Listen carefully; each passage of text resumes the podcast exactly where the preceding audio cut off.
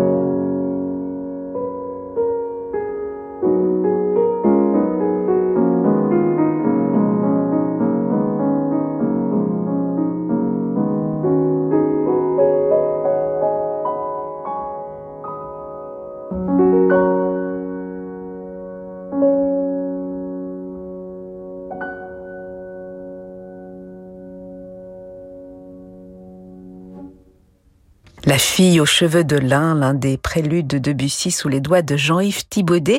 Jean-Yves Thibaudet qui jouera les 2 livres de préludes en récital mardi soir à l'Arsenal de Metz. Laure Maison sur Radio Classique. Amadé, c'est le journal de l'intime. Amadé, c'est sûrement le prénom que certaines lui ont susurré à l'oreille, que d'autres se seraient fait tatouer peut-être, écrit Julie Fuchs dans la préface de son nouvel album, magnifique album intitulé Amadé, justement, sorti aujourd'hui même chez Sony et donc dédié à Mozart. Julie Fuchs qui est justement avec nous ce soir. Bonsoir. Bonsoir Laure, bonsoir à tous. C'est toujours émouvant, excitant, angoissant le jour de sortie d'un nouvel album, en plus si intime. C'est surtout un grand accomplissement parce que c'est tellement de travail et d'investissement, spécialement pour ce disque, j'ai envie de dire, qui est peut-être celui dans lequel j'ai mis le plus de moi-même. Donc oui, c'est une grande joie de voir enfin tout ce travail éclore, ouais, et voilà, que le public puisse enfin entendre tout l'amour qu'on a mis dans ce projet. Et on perçoit beaucoup d'amour dans ce disque, un disque très intime puisque c'est un Mozart intime, comme vous l'annoncez à travers ce titre que vous célébrez.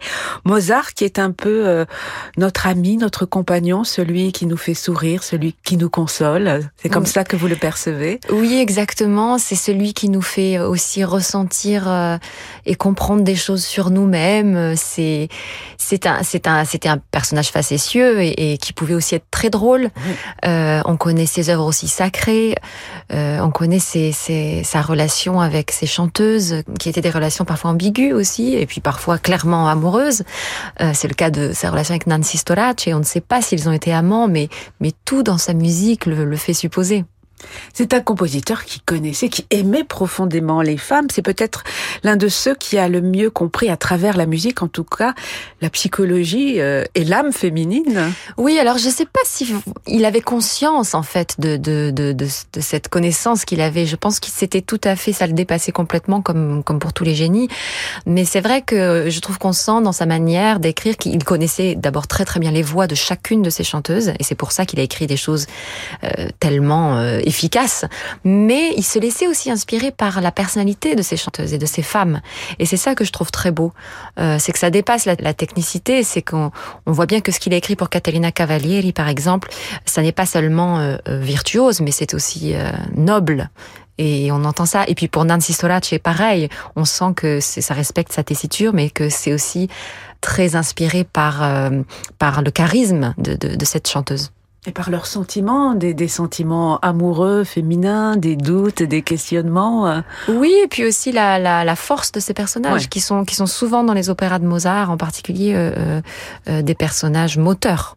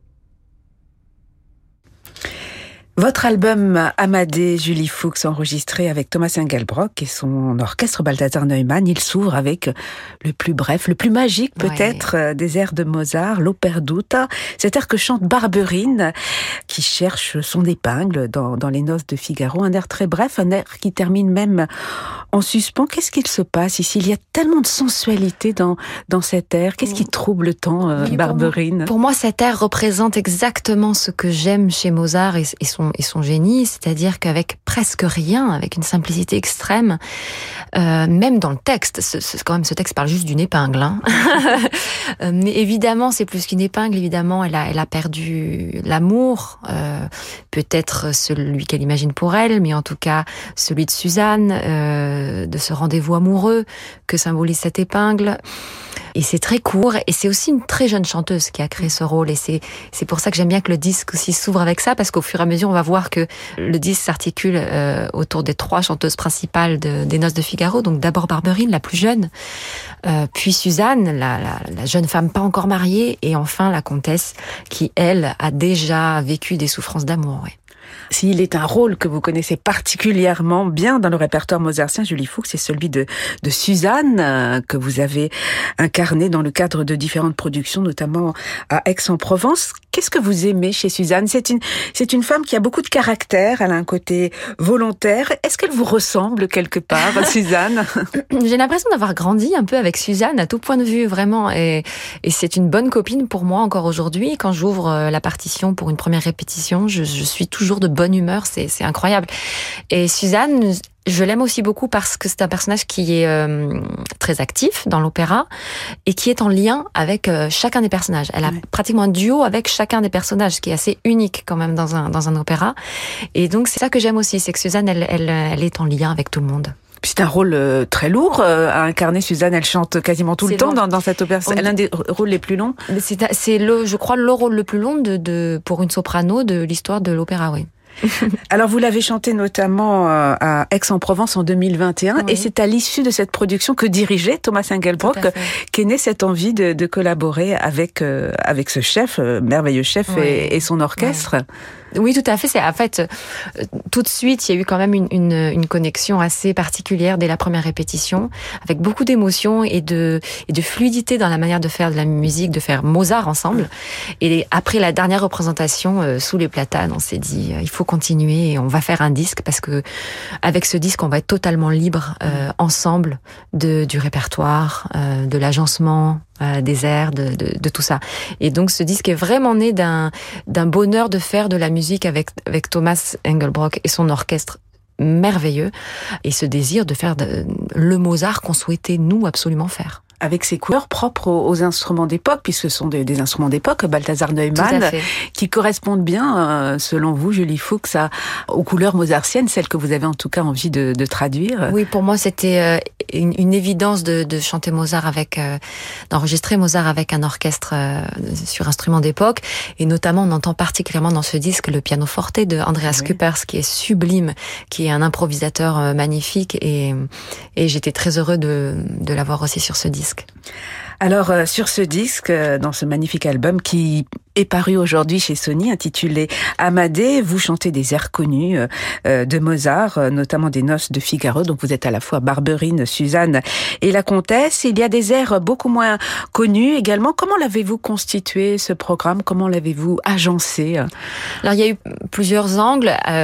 Dans l'ordre des airs, c'est, comme je vous l'ai dit, Barberine, Suzanne, comtesse, ces trois phases de femmes différentes. Mais aussi ces trois chanteuses différentes, Anna Gottlieb, Nancy Storace et Caterina Cavalieri. Et donc créatrices des rôles. Voilà. Et donc je me suis inspirée de ces créatrices-là et j'ai utilisé uniquement des airs qui ont été créées par ces chanteuses-là, qui étaient extrêmement différentes les unes des autres, pour des qualités très différentes les unes des autres. Et donc c'est comme ça que voilà. Et il se trouve que un peu par hasard, après coup, je me suis rendu compte que quand même la thématique était assez tournée vers l'adieu, la séparation, le revoir. Donc il y a aussi cette thématique un peu nostalgique et un peu plus intime évidemment, mais aussi un peu plus personnelle, intérieure, qui peut-être est nouvelle dans ma discographie. Oui, puis il y a des moments aussi de rage et de passion. Voilà, c'est-à-dire qu'il y a une exception dans ce disque qui n'a pas été créée par ces trois chanteuses, mais que je tenais absolument à mettre dans le disque parce que c'est un air que j'adore et un air qui est aussi un air qui m'est personnel puisque je l'ai énormément interprété, notamment en audition quand j'étais jeune chanteuse. Et c'est l'air extrait de Zaïde, Tiga.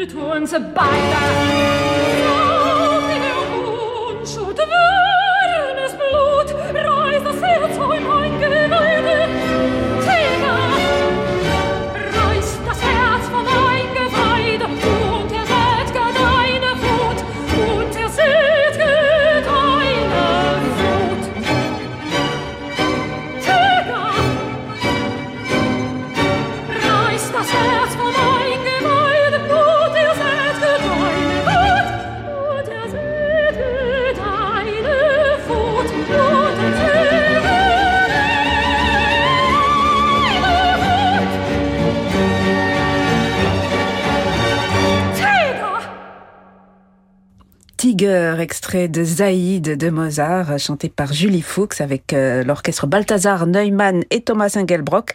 Un nouvel extrait de cet album, nouvel album Mozart de Julie Fuchs qui vient de sortir et que l'on évoque ce soir avec Julie Fuchs puisqu'elle nous fait le plaisir de passer un moment avec nous.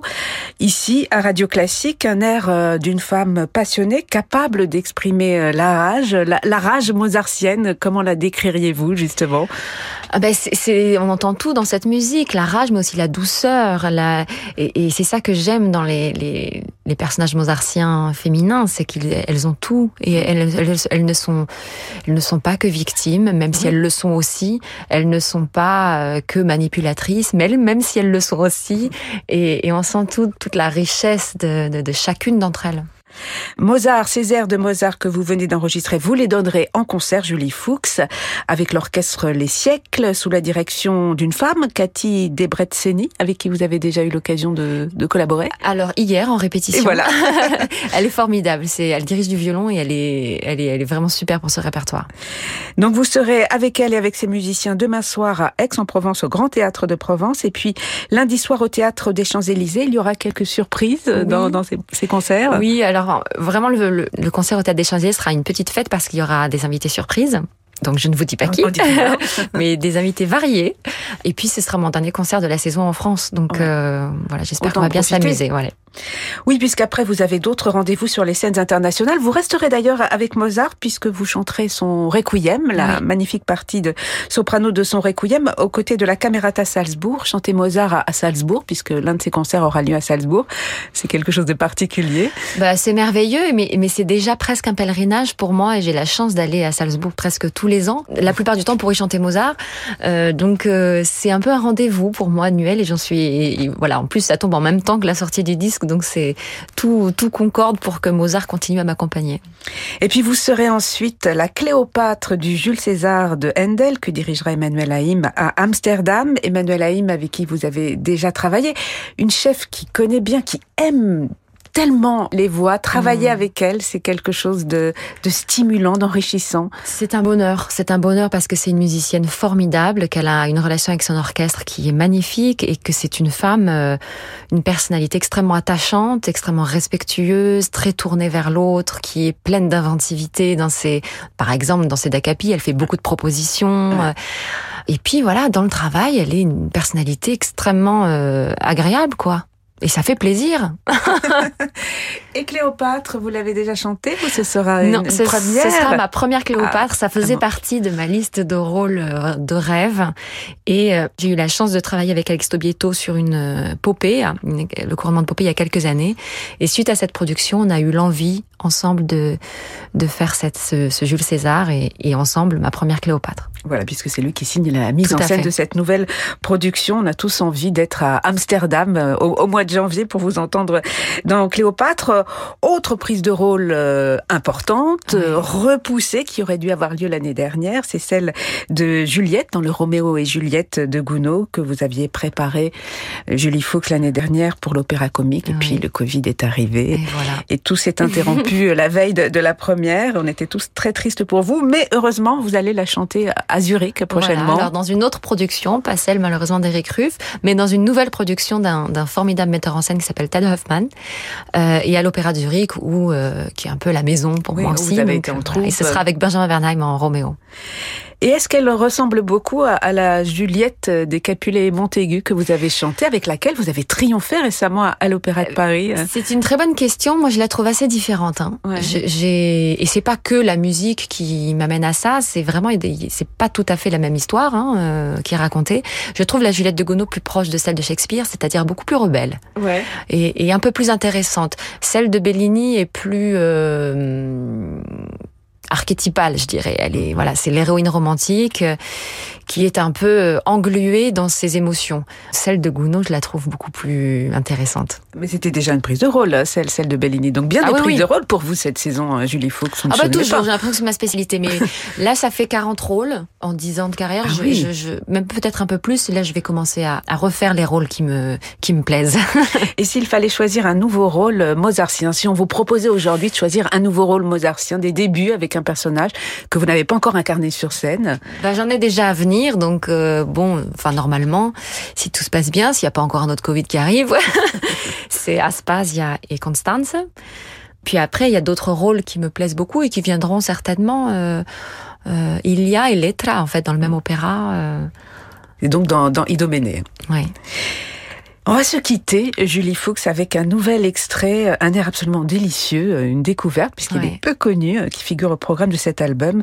Un air intitulé « Quel agnelletto candido », écrit sur un texte d'Aponte, un air qui aurait pu être chanté par Suzanne. Mais en fait, vous ne croyez pas si bien dire. C'est-à-dire qu'il a été créé, il a été écrit pour la même chanteuse que la chanteuse qui a créé Suzanne.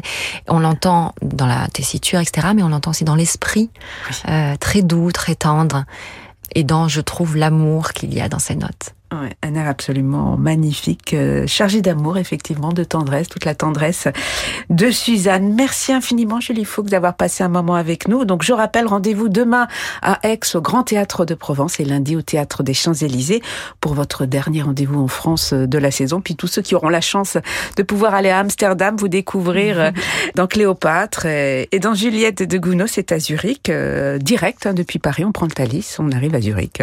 Tout à fait, le Lyria. Oui, le Lyria. Le Lyria pour Zurich, le Thalys pour Amsterdam. J'ai bien étudié la question. Ah oui, c'est vrai. Le Lyria pour Zurich. En plus, je l'ai pris il n'y a pas très longtemps pour aller à Zurich. Une ville très agréable en plus. Très. On peut se balader le long du lac. Merci beaucoup, Julie Fuchs. Merci à vous.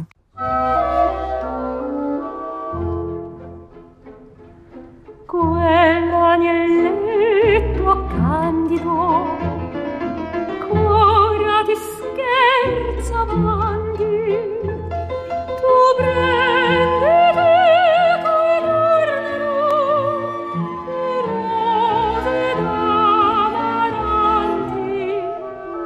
non vo' femmina, non vo' femmina,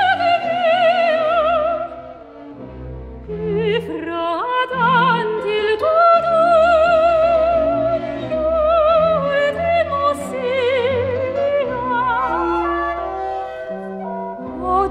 la vana Ophelia, onor di queste selve, quella divina Arcadia, e per l'amor le belle,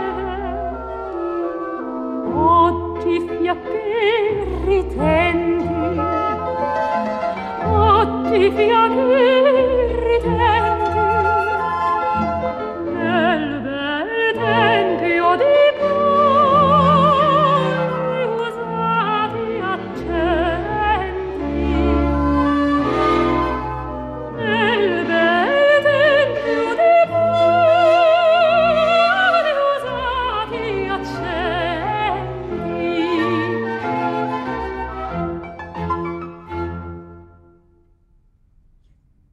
L'Agnelletto Candido, un air absolument délicieux de Mozart qui figure donc au programme de cet album Amadée de Julie Fuchs, enregistré avec Thomas Engelbrock et son orchestre Baltazar Neumann, sorti aujourd'hui même chez Sony. Julie Fuchs qui chantera Mozart en récital demain soir à Aix au Grand Théâtre de Provence et lundi soir au Théâtre des Champs-Élysées avec quelques invités surprises. Voilà, c'est la fin de ce journal du classique. Merci à Yann Lovray pour sa réalisation. Très belle suite de soirée et très beau week-end à l'écoute de Radio Classique. Je vous retrouverai avec plaisir samedi et dimanche matin. Mais je vous laisse tout de suite, comme tous les soirs, avec Francis Rézel.